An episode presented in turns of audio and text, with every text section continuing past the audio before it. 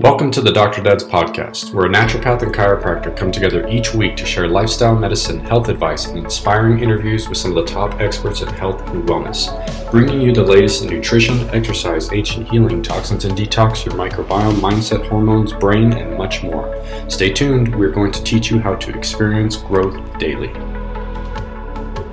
What's up, everybody? Welcome back to another episode of the Doctor Dad's podcast. I'm here with my brother, Doctor David Wardy. How's everything down in Texas? We're doing great, man. We're about to get some cool weather, so I'm a happy camper. It's been very, very hot lately, so I'm ready to, to get a break. How's it up in Canada, man? Yeah, it's been pretty nice. We've had some some decent uh, getaways with the family, and it's been, you know, lots of playtime up until this new version of school. And I'm right. sure you you with Diego too are kind of wondering, what does school look like? yeah, I, I think everybody's struggling with the school right now, but my hat's off to all the parents that are they're they're really getting it done with their kids right now, man, because it's been a struggle, I think, for us all. But hopefully there'll be some normalcy moving into the latter months of the year. Totally. Well, you know, speaking of school and kids, um, you know, one of the, the starts to awesome health or, or long health and longevity, I think, is is looking at some of the childhood issues that show up, like cavities and dental health and whatnot. And so um, we are super honored to be sharing a, a guest today who's a cardiologist. I'm just going to read off his uh, bio here because it's pretty phenomenal. His name is Doctor Thomas Levy. Doctor Levy is a board-certified cardiologist and a bar-certified attorney. I don't know how you found time for both of those things.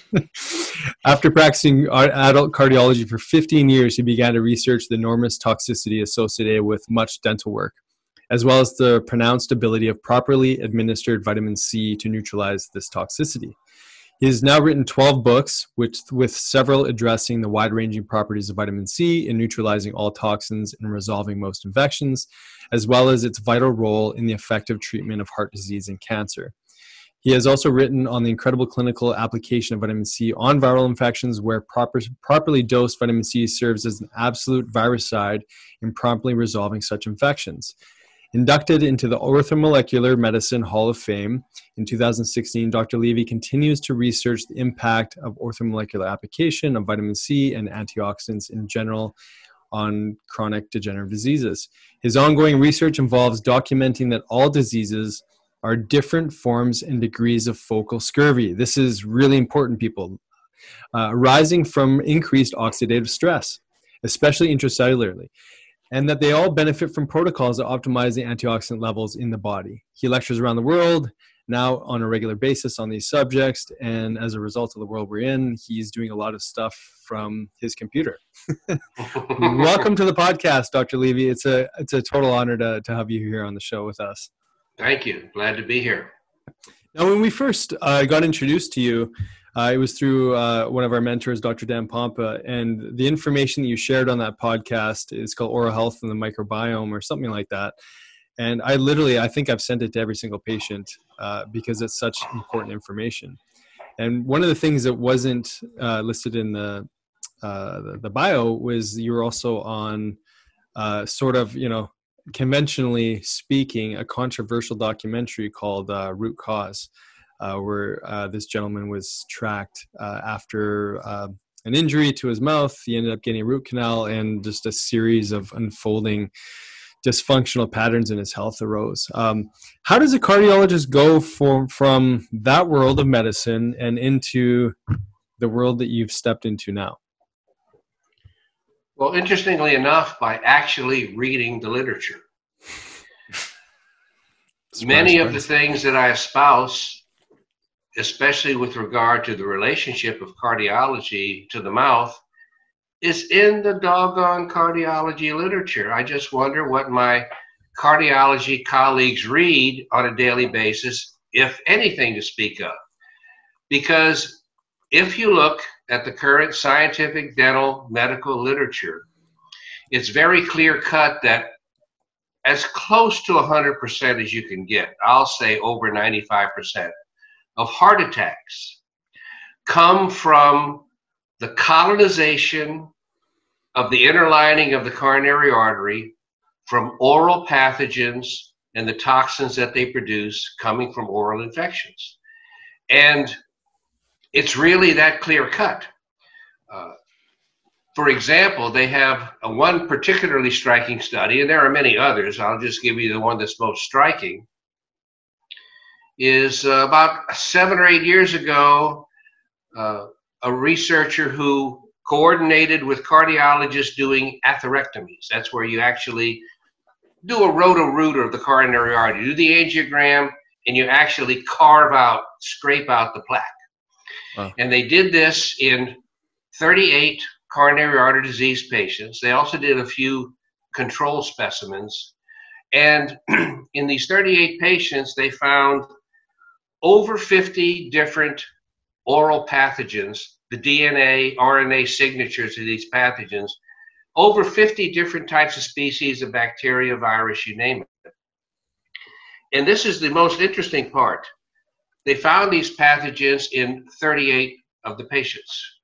And as I like to say, I'm not too big on mathematics, but thirty-eight out of thirty-eight is pretty close to one hundred percent. And this begs the question, how can something as remote as the coronary artery is in the arterial side of the circulation from the mouth on the venous side of the circulation? And in fact, that's why it selects the coronary artery. Every time you chew on an infected tooth, like a root canal or a asymptomatic infected tooth, you literally squeeze pathogens and toxins into the draining venous blood and lymphatic circulation as or more effectively than if you just took a syringe and injected it directly into the vein. I mean, nothing is wasted. It all goes straight into the vein. Wow. So what happens then? The immediate part of that is it's in the venous system. Now, the venous system is low pressure, five, ten, fifteen millimeters of mercury. So there's no force pushing the pathogens one way or another. They're just flowing with the blood, go into the pulmonary circulation, come around, still low pressure, low pressure, come into the left atrium, still low pressure, low pressure, come into the left ventricle. With one contraction, you go from fifteen millimeters of mercury to one hundred twenty. And the part of the body that receives the most, well, not the most, twenty-five percent of that cardiac output is the coronary artery. So in one fell swoop, the left ventricle contracts and then pushes with high pressure these pathogens and toxins into the lining of the coronary artery. So really, the big thing is, is that in evaluation, if you don't have an evaluation of your mouth, or if a, your cardiologist does not mandate an evaluation of your mouth, in my humble opinion, that's flagrant malpractice these days, okay? Because this literature is undeniable, the cause and effect relationship is undeniable, and they can correct defects after the fact all day long. I mean, angioplasties are great, bypasses are great, they definitely save lives, but they don't save as many doggone lives as if they identified what was causing that problem to begin with and stopped it at that point in time. And in fact, when you do stop this steady stream twenty-four seven of pathogens and toxins from your mouth through the vascular system to the coronary artery lining, and take in a lot of antioxidants, vitamin C, and everything else, you will actually see much of the time a objective reversal of atherosclerosis. It's amazing.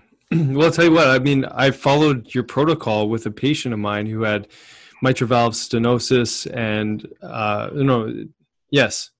Uh, and he had calcifications built up and he was all set for surgery. Um, and we had him remove or get the, the root canal sorted out. Um, we did some detox, heavy metal detox, started to chelate out some of the metals, and he had really high lead and mercury. And he goes back a year later getting ready for that uh, image before, you know, getting the surgery, and they couldn't find a thing. And the, the cardiologist actually said, well, it must be all the blueberries you were eating.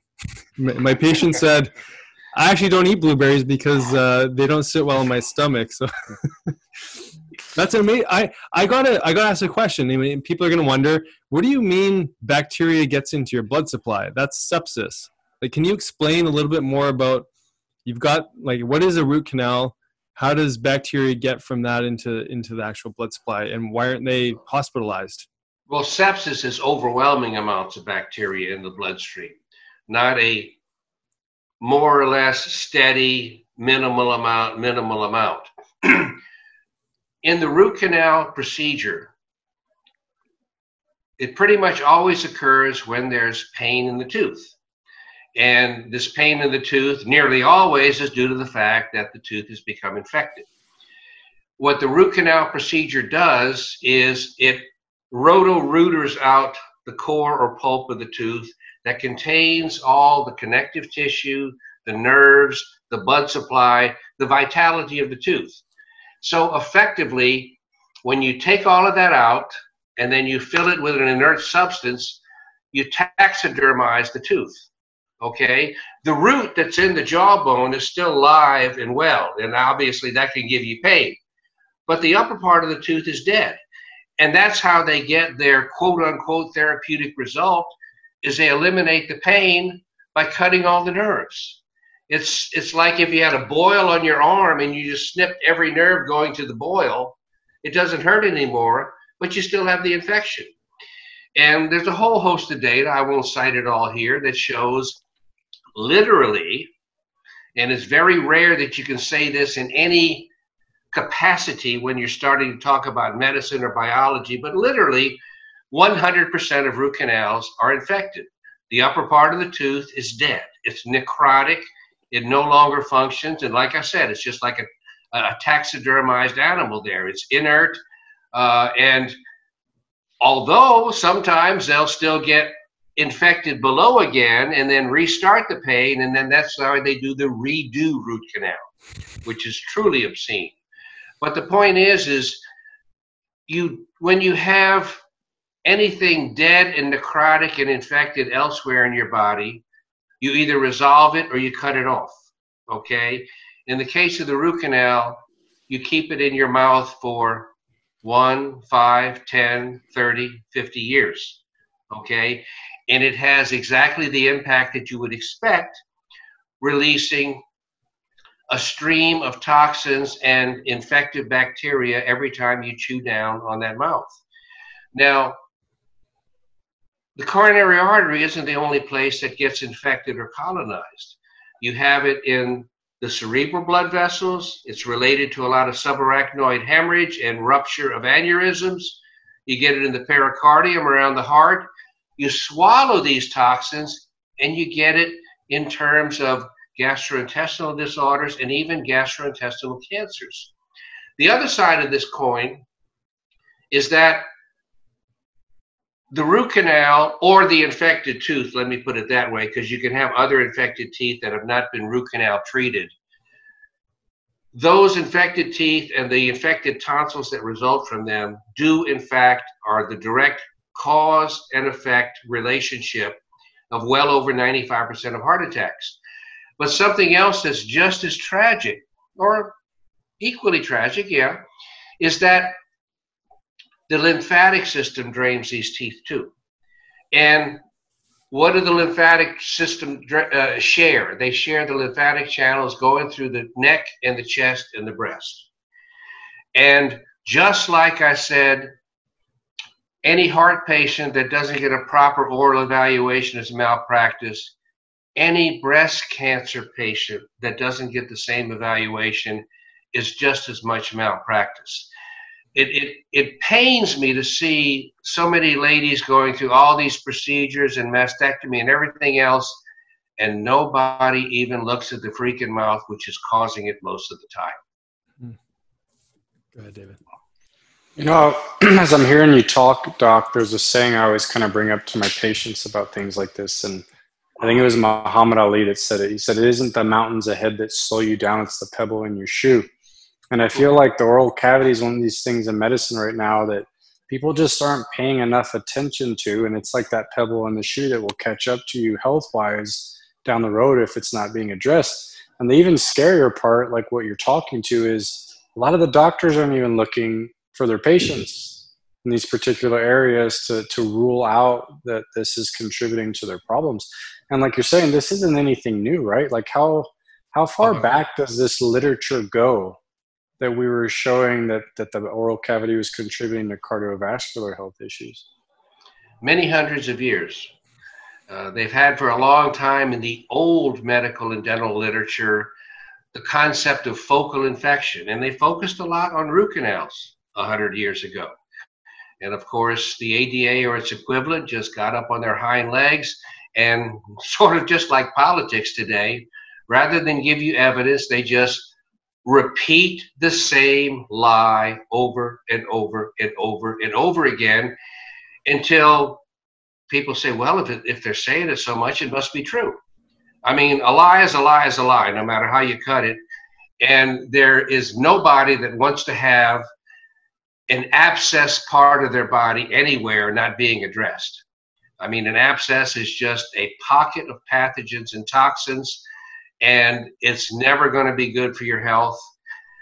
I must say, twenty-five years ago when I started this, I was much more uh, live and let live, shall I say, with some of my fellow physicians. But I think when you consider the fact that we know what vitamin C does for sepsis, when we know what vitamin C does for infection, when we see how many physicians absolutely refuse to give something that's inexpensive, non-toxic, and whether they think it's effective or not, it doesn't matter if it's non-toxic and inexpensive, to families begging for it, for their patients dying on the coronary or the intensive care unit, usually with sepsis.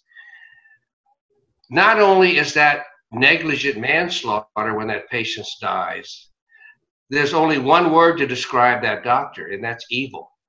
Okay, we all supposedly took a Hippocratic oath that put the welfare of the patient above everything else. I'm very sad to say, but I'm very clear-cut and certain on what I say, and that is, to me, the vast majority of physicians, let's put it a little more gently, the vast majority of physicians, I would say ninety percent at least, do not make their number one concern the welfare of the patient. And that's really sad. Mm-hmm. Yeah. And I mean, as you're speaking to this, I, it just gives me shivers to think, you know, we're, we're in the middle of uh, a situation right now where too many doctors, unfortunately, are looking the other way, or or getting too tied to the system that, that we're in, and and there's there are solutions that are around us that have been documented for, like you said, hundreds of years. I mean, this is important stuff. I do want to dive into uh, to the vitamin C discussion in more detail. Absolutely, I do have a couple more questions on uh, other things that can go on in the mouth. So I'd love to know. I mean, we talked about root canals. You said other things. Can we can we describe like like a cavitation, uh, gingivitis, like what are some other things going on in the mouth that can lead to uh, these type of uh, chronic infections? Well, the biggies are the chronically infected gums, uh, gingivitis and periodontal disease. And it's very interesting because we know, for example, that we felt for a long time that smoking causes or is associated with heart disease. And But nobody, to my knowledge, has ever figured out why that's a correlation. I'll tell you what the correlation is. Go to any dentist and ask them, have they ever seen a smoker have normal gums? And they'll all laugh at you. They'll laugh at you. They'll say, oh, they're all, they're all horrible. Okay, the smoke uses up all the vitamin C in the gums. The gums recede. The pathogens come in and they set up shop. That's why smoking causes heart disease. It's because all chronic smokers have pathetically diseased gums to a greater or lesser degree. Now, moving on from that, that also gives you the abnormal flora that sets you up to have asymptomatically infected teeth. I mean, the root canal aside, and this was covered in my book, Hidden Epidemic, there's an enormous number. As you get older, I mean, things wear out, things wear out, they split and crack and everything else. And that results in a huge percentage of the population having completely asymptomatic abscesses at the tips of their teeth. And those abscesses at the tip of their teeth are as or more toxic than the root canal treated tooth. And we already know what we think about the root canal treated tooth. Hmm. Then probably one of the, incredibly enough, there's another factor that's possibly even more toxic than these two, and that's the normal appearing but horribly infected tonsil, okay? Hmm. Back in the nineteen fifties, a doctor by the name of Doctor Joseph Issels was caring for a clinic with advanced metastatic cancer patients whose basically funds had run out and nobody was there to pay for their chemotherapy, so they finally looked up old Doctor Issels in Germany. Well, Doctor Issels was a brilliant person, and the first thing he did was he take out all the infected teeth, which he noted in his book was ninety-seven ninety-seven percent of the patients had multiple infected teeth. Well, considering the diagnostics at that time, which weren't that good, I think you could pretty comfortably add that other three percent and make it one hundred. But anyway, he took out those teeth in as good a fashion as he could. Then he had a little auto-vaccine protocol, and he got good responses with, uh, with his vaccine, even on these metastatic patients. But he noticed over time that a significant number of his patients, even though they were recovering from the cancer, would suddenly get heart attacks and die. Now, I don't know where, where he got this idea. It fascinates me, but somehow he decided the tonsils were infected and they all need to come out. So he started routinely doing tonsillectomies on these patients, and the heart attacks stopped, number one. And number two, in Doctor Issels' words, one hundred percent of the tonsils at uh, pathology were grossly infected with multiple abscesses inside them, and they appeared completely normal size, completely normal morphology. We always think of infected tonsils when we think of kids with tonsillitis. That's external going in. This is internal going out. This is your tonsil continually draining these infected teeth twenty-four seven with a load of pathogens that they just can't accommodate. So they all become infected, and then they seed the body with pathogens as well or better than anything else. And this is an important thing, especially for people that are aware of root canals and want to do everything they can to prevent from getting a heart attack or breast cancer. They need to take it a step further and not necessarily go straight to tonsillectomy, but they now have shown for some time now, I wish it was available when I went and got my tonsillectomy, but they have now shown that regular or a series of intratonsillar injections of ozone gas really helps debulk the infection in these tonsils, and it will be accompanied by a drop in C R P so that you can actually see that you're getting a substantial lesser impact of these on the on that process. Wow. I mean, just thinking of, I mean, my brother had his tonsils removed as a kid. I'm just thinking of how many people, you know, with with these, you know, cavitations where, where the wisdom tooth is removed, and as you say, like they leave the periodontal ligament, it festers, creating infection, or the root canal, or gingivitis, or something. And then th- that's the emptying point, right? Like the tonsils on the back are where this, like the collection point. And, sure. and, and like you said, people can be walking around with asymptomatic or without the symptoms of discomfort. And that could be one of the major sites uh, of these infections. Like, no one's talking about this stuff. This is, this is so significant. And the other thing, too, we've recently, we, I mean, myself and Doctor Honey Hackie at the Reardon Clinic, we've been looking into other tonsillar tissue. The tonsils, per se, are what you call the palatine tonsils, okay? Well, you also have a lingual tonsil at the back of your tongue, and you have the adenoids at the back, and you have your long tubal tonsils that go up. And this actually forms a ring of tonsillar tissue called Waldeyer's ring. And we're thinking and uh, preliminarily showing, but by no means conclusively, that when you see the need to inject the tonsils, you really need to inject the whole ring, because all this tonsillar tissue can get affected. Uh, let me say one other thing for people that might be a little upset and frustrated at hearing all this information is, uh, and unfortunately, part of it is difficult to find a doctor that deals with these concepts. Doctor Honey Hackie at the Reardon Clinic, who I highly recommend. You can do video conferences with him now, you know, with this pandemic stuff. Mm-hmm. That's really easy. It turns out that having perfectly normal intracellular, not thyroidal, but intracellular thyroid status in all the cells of your body gives you an enormous protection against these infective sites effectively metastasizing, okay? Mm-hmm. um, Doctor Broda Barnes in the nineteen seventies treated sixteen hundred patients with thyroid extract, rendering them euthyroid, and over a twenty-year period, sixteen hundred people, there were four heart attacks. It should have been seventy to eighty by statistical purposes. Wow. Also, they all had diabetes, or not all, they had diabetes, had high blood pressure, they all had the statistical increase of root canals and other infected teats in any part of the population. But the bottom line was, when he was able to adjust the thyroid function to normal, that effectively kept the focal infections focal. Now, that's not the recommended way to go. The recommended way to go is to get rid of the infection and to improve your thyroid function if it's diminished.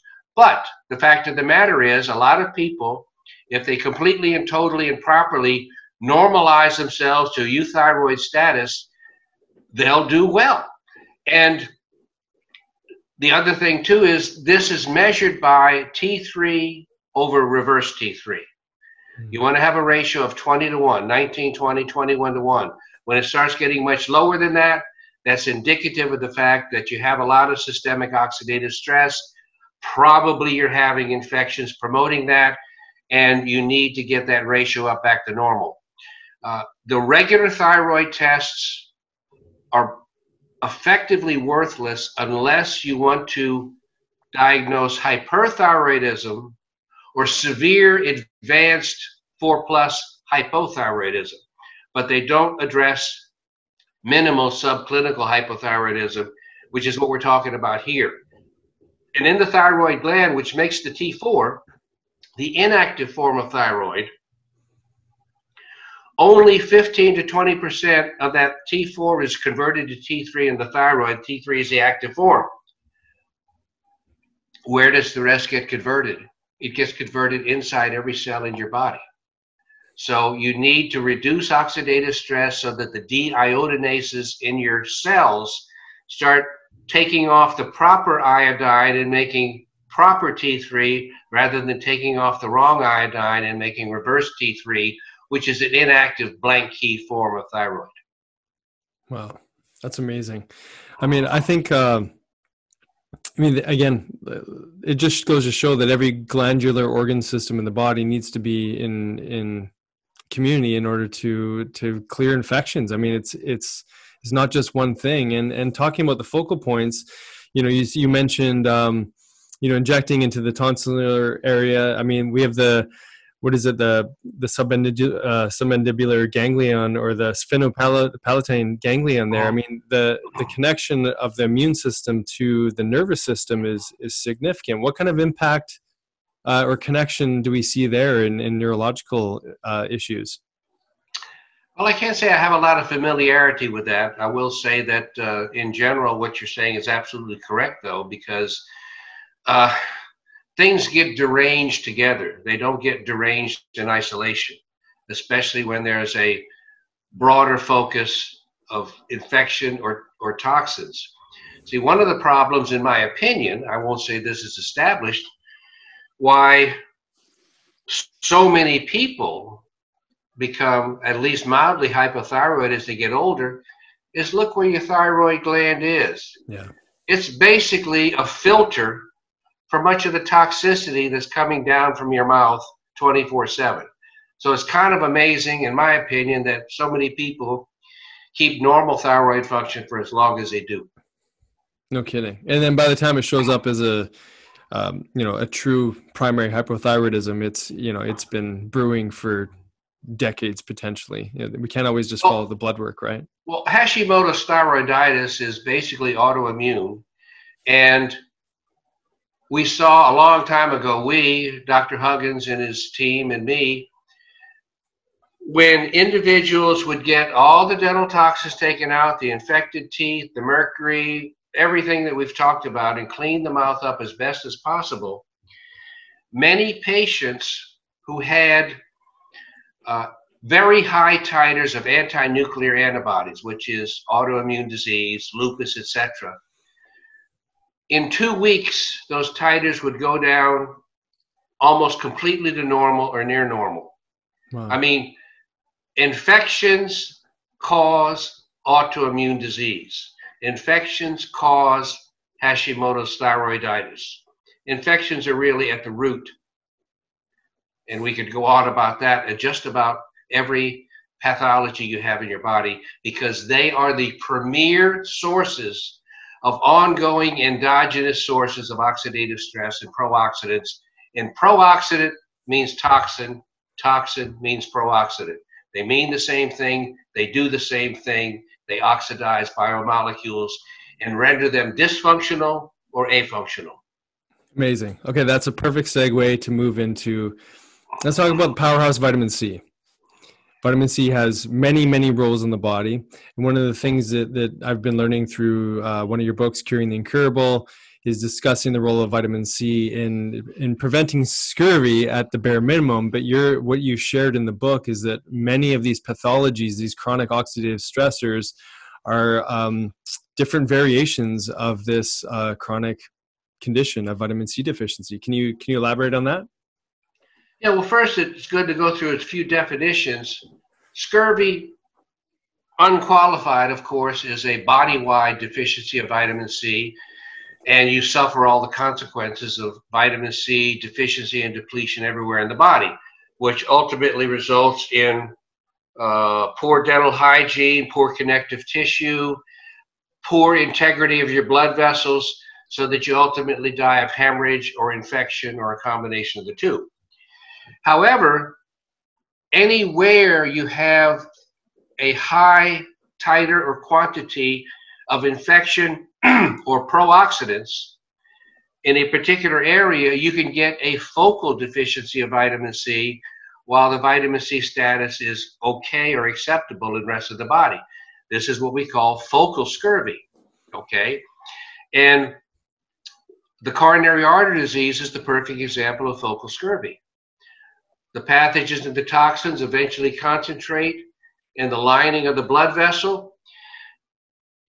The toxins manufactured by the pathogens are pro-oxidants, so they use up and metabolize the antioxidant until you get to the point where you have effectively a focal scurvy. And then, and this is what really causes the coronary artery disease, when that vitamin C titer goes down to near zero, you then get inflammation. Inflammation is vitamin C deficiency. Vitamin C deficiency is inflammation. They're synonyms. So what happens when part of your body becomes inflamed? That's the signal for the immune system to come into play. And so the immune system of your body detects inflammation, aka vitamin C deficiency, in the blood vessel wall, and then the immune system mobilizes its forces. And guess what the first immune cell is that shows up? It's the macrophage, the monocyte. The monocyte has eighty-fold, that's eight thousand percent more vitamin C than the plasma.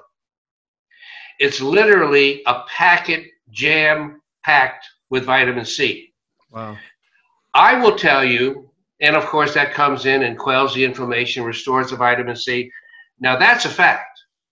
Now this is my opinion. My opinion is a major role, and very likely the primary role of the immune system, is to restore vitamin C where it's been depleted. That's simple and that elegant. Can you say that again? I think that's just such a powerful, I even, I mean, even just, I want to reiterate what you said before, is vitamin C deficiency is inflammation. Inflammation is vitamin C deficiency. I mean, this, that's a powerhouse statement. And because of that, the inflammation heralds the immune response, and not only the monocytes, the regular phagocytes, they also have like forty-five, fifty-fold more vitamin C than anywhere else in the body. And since all disease is increased oxidation of biomolecules, and the ultimate quote-unquote cure or mitigating factor to take that away is to supply antioxidant capacity and supply electrons and bring the oxidized molecules back to a reduced state. I mean, the immune system is designed to make you well, right? So making you well means reducing areas of oxidation. And with these cells jam-packed full of vitamin C, I'll repeat then, it's my opinion that the primary role, almost arguably the only role of the immune system, is to supply antioxidant capacity heralded by vitamin C in areas of inflammation and depletion and disease throughout the body. Wow. David, go ahead.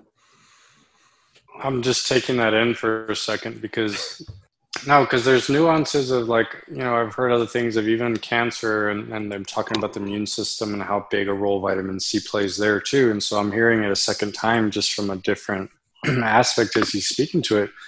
But it makes complete sense. I mean, sometimes when we simplify these things, you know, down to something as simple as this is just a patch and your immune system's using this to fix it, it brings, it's not, an, I don't believe it's an oversimplification. I think that's just what it is. And we've kind of overcomplicated these things, right? And what you're speaking well, to, Doc, is just like how we're put together. There's something else that's very interesting that fits into this nicely is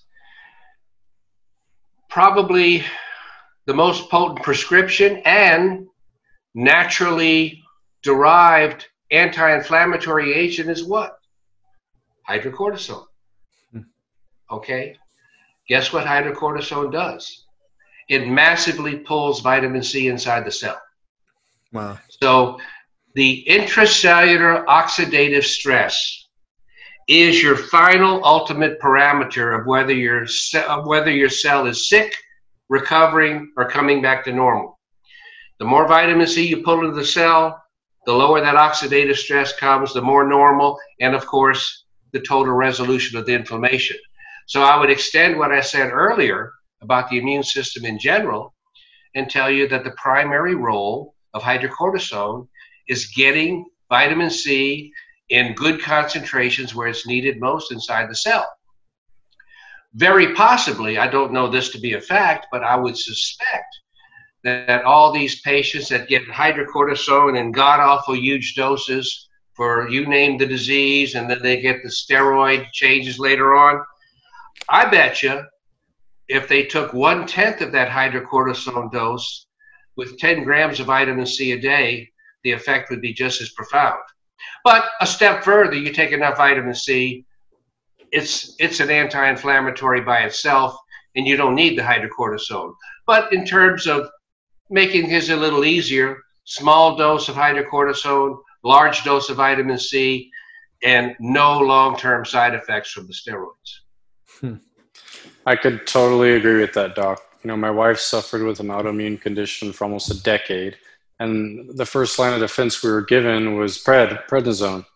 And that's the only thing that could that kept her literally from her, her body attacking her red blood cells. She had auto, auto, autoimmune hemolytic anemia. But as we got her well at the cellular level, which is what you're speaking to, and she started to get well, uh, we noticed that she could come lower and lower on this prednisone, down to where she was, like, honestly on a homeopathic dose of like five milligrams a day. And that's all she needs. So where now she's completely off. But I mean, it just, it just, it's loads of what you're speaking to, because literally that's what her body was trying to do when her autoimmune was at its worst. It was just trying to pull this stuff into the cell to get that inflammation down to heal. Exactly. Yes, sir. Wow. That's powerful information. Now, one, another interesting, uh, connection to the whole uh, vitamin C, like as I was re- as I was reading your book, I-, I was going like, you know, we've got essential fatty acids, we've got essential amino acids. Why aren't we talking about vitamin C as an essential nutrient? And, and it's time to bypass the whole discussion on R D A and just bypassing scurvy. Like, it's time to look at vitamin C as an essential vitamin that we have to, you know, bring the right dose for the therapy. So let's talk a little bit about um, how to take vitamin C, maybe like intravenous, intramuscular, oral, um, uh, sublingual, or uh, liposomal. And, and, and the other interesting thing that you brought out in the book was when we're under infection, when we're under attack, our body uh, thre- our body's threshold for bowel tolerance goes up massively. So if we could talk about administration and a little bit around dosing and how to meet the right microbe or virus with the right dose. Well, probably the worst thing that ever happened to vitamin C was being labeled a vitamin. Hmm. Okay, because the definition of a vitamin is something that you need in small to tiny doses to prevent a deficiency syndrome. And probably one hundred milligrams a day will keep you from getting flagrant scurvy. Not the focal scurvy we're talking about, but flagrant scurvy.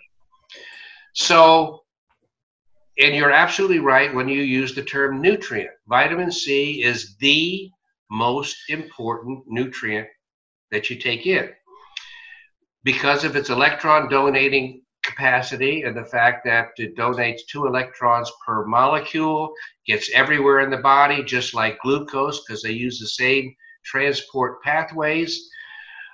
Vitamin C is your most vital nutrient, and it's basically what every cell in your body runs on, okay? So it has a nutrient, and I've thought about this a lot because at first I thought maybe there's some exceptions to this rule, but after thinking about it a lot, I think vitamin C is the only substance that has absolutely no toxicity. Everything else you can push to toxicity. Everything. I mean, you can kill somebody by having them drink too much water in an hour. They'll go into cerebral edema and die. Okay? Well, if all you took in was water and an hour later you're dead, that means the water was toxic, right? I mean, no greater toxic side effect than death. And you can do that with any nutrient, basically, uh, all the minerals. Some of them you have to push really hard. I'm not saying uh, you won't you won't hear about people overdosing on vitamins, but if you just gave them some astronomical amount of X, Y, or Z, they'll eventually get toxic effects, even if not death. Vitamin C is the only substance I know of that has no defined level above which toxicity occurs. Now, what are the best ways to take it? Well, I developed something called the Multi-C Protocol, which is liposome encapsulated, uh, vitamin C powder, sodium ascorbate, ascorbyl palmitate, which is a fat-soluble form of vitamin C, and then the various intravenous forms.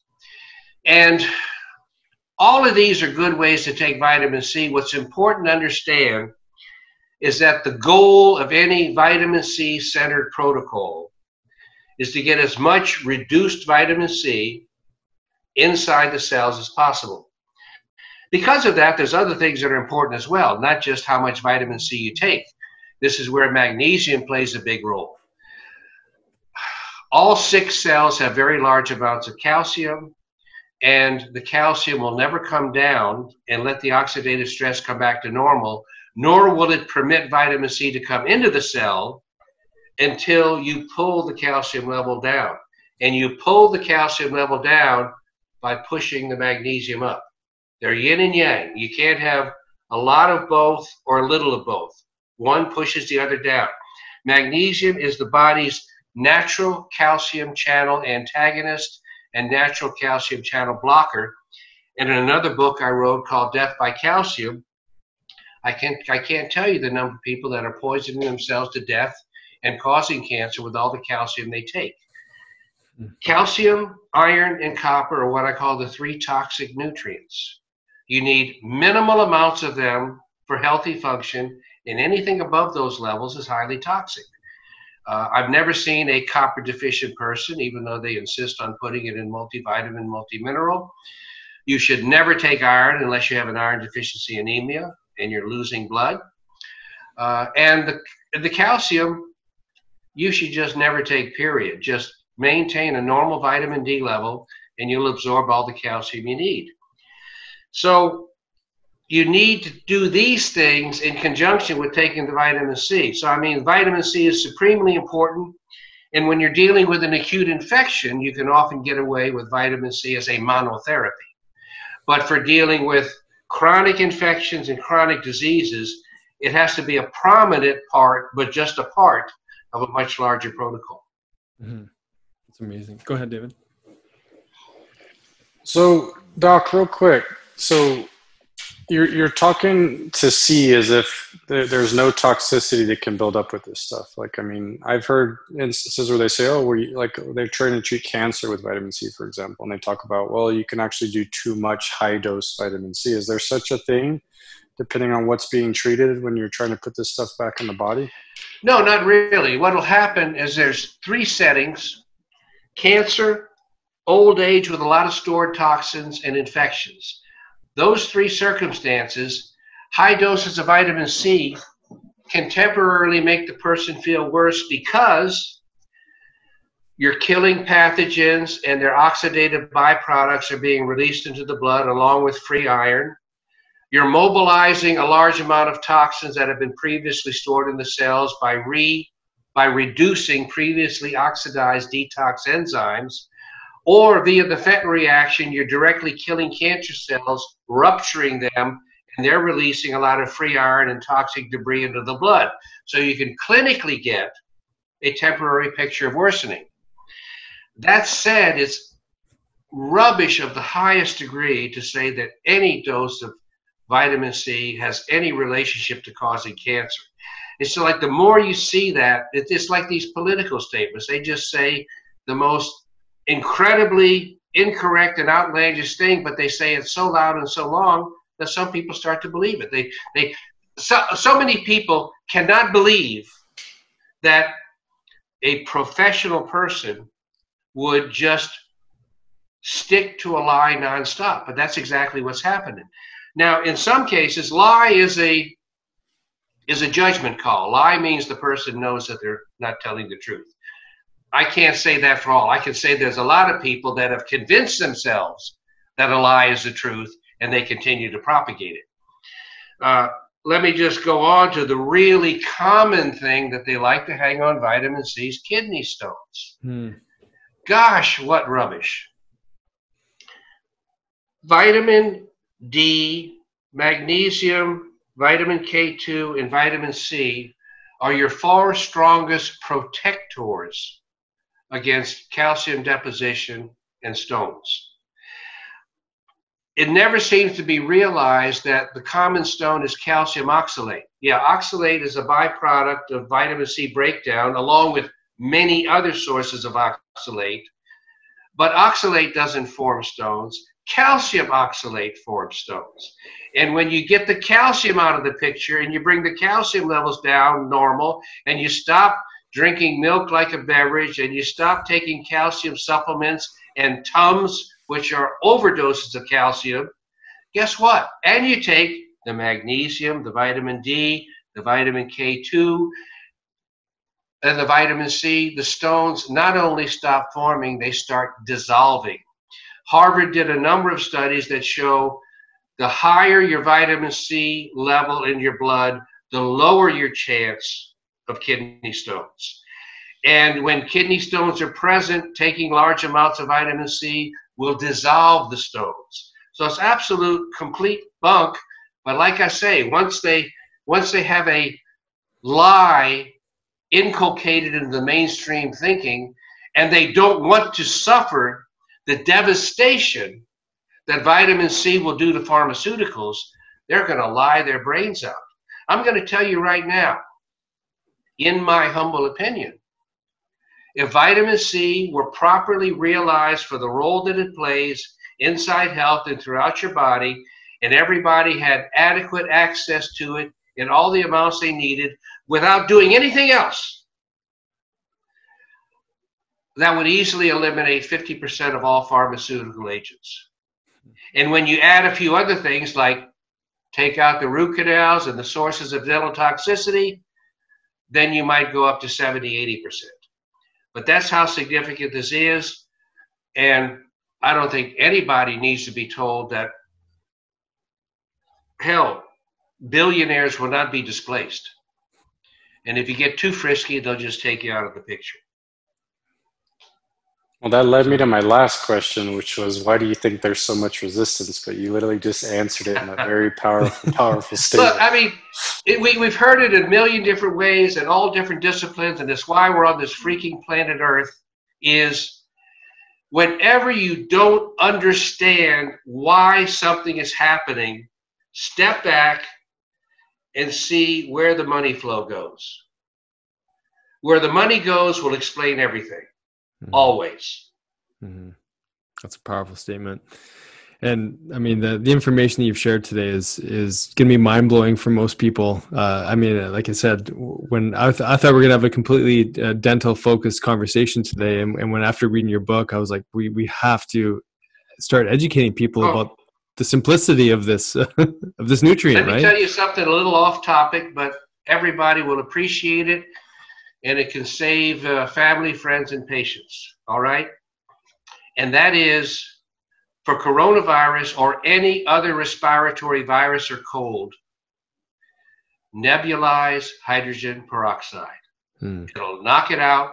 You'll never have a cold. You'll never have a flu. You'll never have coronavirus ever again.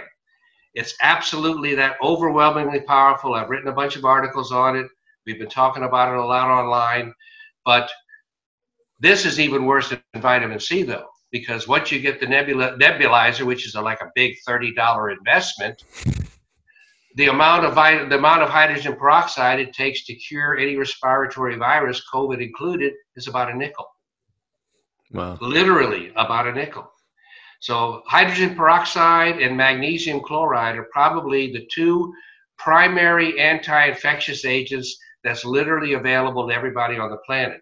But there's no need to just limit it to poor people, because it's the best intervention there is. Mm-hmm. I mean, since you brought it up, can you can you speak a little bit to oxidative therapies with like intravenous vitamin C and the relationship to hydrogen peroxide, just to give people an understanding of that connection? I know we're running out of time, but it's well, just no, that's the interesting thing important. Too is, for a long time, until I started doing my research on hydrogen peroxide and seeing why it worked, I realize now that much of what vitamin C does for infections is by virtue of its production of and interaction with hydrogen peroxide. Hydrogen peroxide in many ways is the effector arm of vitamin C. Inside the cell, the when you have the pathogens, the vitamin C donates electron to ferric, makes it ferrous. Ferrous donates its electron to vitamin to, to peroxide, breaks down into hydroxyl radical, the most powerful oxidizing substance known to science. Outside of the cell, vitamin C actually helps produce hydrogen peroxide, and then the hydrogen peroxide outside the cell can diffuse easily inside pathogens, and then again take them out by a Fenton-type reaction. Uh, what's other amazing about about peroxide, and it's amazing how President Trump got skewered some months ago for talking about inhaling disinfectant. Well, he might not have been eloquent, but he was spot on. Totally. Okay. No, you don't want to inhale bleach. You don't want to inhale Lysol. But hydrogen peroxide, believe it or not, is naturally secreted by the lining cells inside your lungs to prevent infection. So all you're doing is augmenting your body's natural protection against infection by inhaling more peroxide. Furthermore, guess what else peroxide does? After it completely destroys the pathogen, it then rehabilitates the infected site by hydrating it and oxygenating it, because that's what it breaks down to, is water and oxygen. That's a pretty, that's a pretty, uh, pretty nasty drug, wouldn't you say? Completely. So volatile. So if you had a choice, let's say you could choose one therapy. You're you're you're dealing with an infection of some sort. Uh, it could be dental, it could be whatever. Um, you, do you choose between ozone I V, hydrogen peroxide I V, or vitamin C I V? Ozone and hydrogen peroxide I V would probably be the most effective. Vitamin C would do the trick, but you'd have to take a little longer, and it'd be more expensive and more involved. Mm-hmm. Uh, and that's for a systemic viral infection. For the respiratory one, go with the nebulized, nebulized peroxide. There's no reason, of course, to do that and nothing else. Mm-hmm. Obviously, you're crazy if you do that and say, well, I don't want to take some vitamin C. I don't want to take some vitamin D. I don't want to take zinc. I don't want to do this. No, do it all. But what's going to knock it out, and when I say knock it out, I mean knock it out. Uh, you can take a first, a first time slightly sore throat and have a normal throat in four or five hours. Mm. Okay, I, if you don't do that, everybody knows how that evolves. Okay, yeah. But it absolutely knocks it out, uh, and it uh, and it's it's it's it's the body's natural antibiotic. That's the simplest way of putting it. And mm. all you're doing is helping the body use its natural mechanism to combat infection. That's beautiful. Uh, listen, I, I know we've, we've taken up uh, enough of your time already, and it's, I mean, Dave and I talk a lot when we have guests on that are, are like legendary, you know, talking to, to doctors like you who have, you know, paved the way for younger docs like us.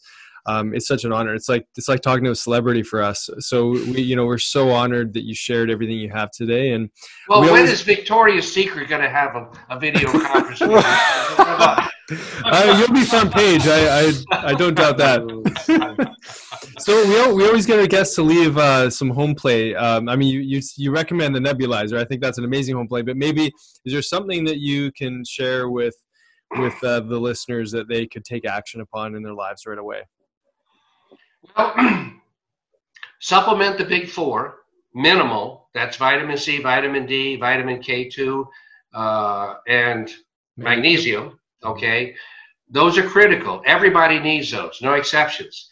Um, and keep an open mind, and don't just offer your warm body up to your doctor. Okay. They have, we have so much information available to us now that we didn't have twenty-five years ago. And if you have any symptom at all, and you don't do several hours worth of research on the internet with a lot of different reliable sources that you can check and counter check, then shame on you. Okay, your health care is your responsibility, and if you just give it to an apathetic doctor who just wants to go through his or her algorithm or protocol and push you out the door with a prescription, well then, I don't mean to be callous, but you deserve what you get, okay? So find a doctor who is not willing but happy to discuss everything with you and answer every question that you have, and tell you why what you want is a good idea, a bad idea, and give you explanations. And one that makes you feel good and give you a good feeling about having gone there. If you have any misgivings about a physician you're seeing, don't walk, run away. That's powerful information. Um, now, for what about for us doctors? We want to learn more from you. What, what do we? How do we? How do we learn from you? Do, are you are you teaching courses online, or I mean, I know you're you're you speak all over the world, but how else can we learn from you? Well, we're just starting to put together webinars. I've just been discussing with somebody recently about doing that. It's not not ready yet at this point in time. There's all the lectures on YouTube, uh, and um, also, I have a lot of stuff on my website, peak energy dot com, a lot of articles there. And a lot of the recent articles are coming from the orthomolecular dot org website that has the Orthomolecular Medicine News Service release uh, that we put out several a month. And that's got my recent articles on, uh, on peroxide and nebulization as well. Amazing. And uh, social media channels, can can people follow you on on any of those? Um, I have a new Instagram account that my wife sort of keeps pushing me to put, put stuff on there. Yeah. uh, I opened a Facebook account probably ten years ago and didn't put one piece of information on there. I just wanted to have easy access to look at everybody else's. Yeah. So, but so you'd no, probably be censored on there anyways right now. So well, that's yeah, you're, you're very right. The, the moment I put one thing down there that I really cared about, yeah. it'd be gone the next day, no doubt about it. So, so I've just uh, I have no Twitter account. I wouldn't dream of getting a Twitter account.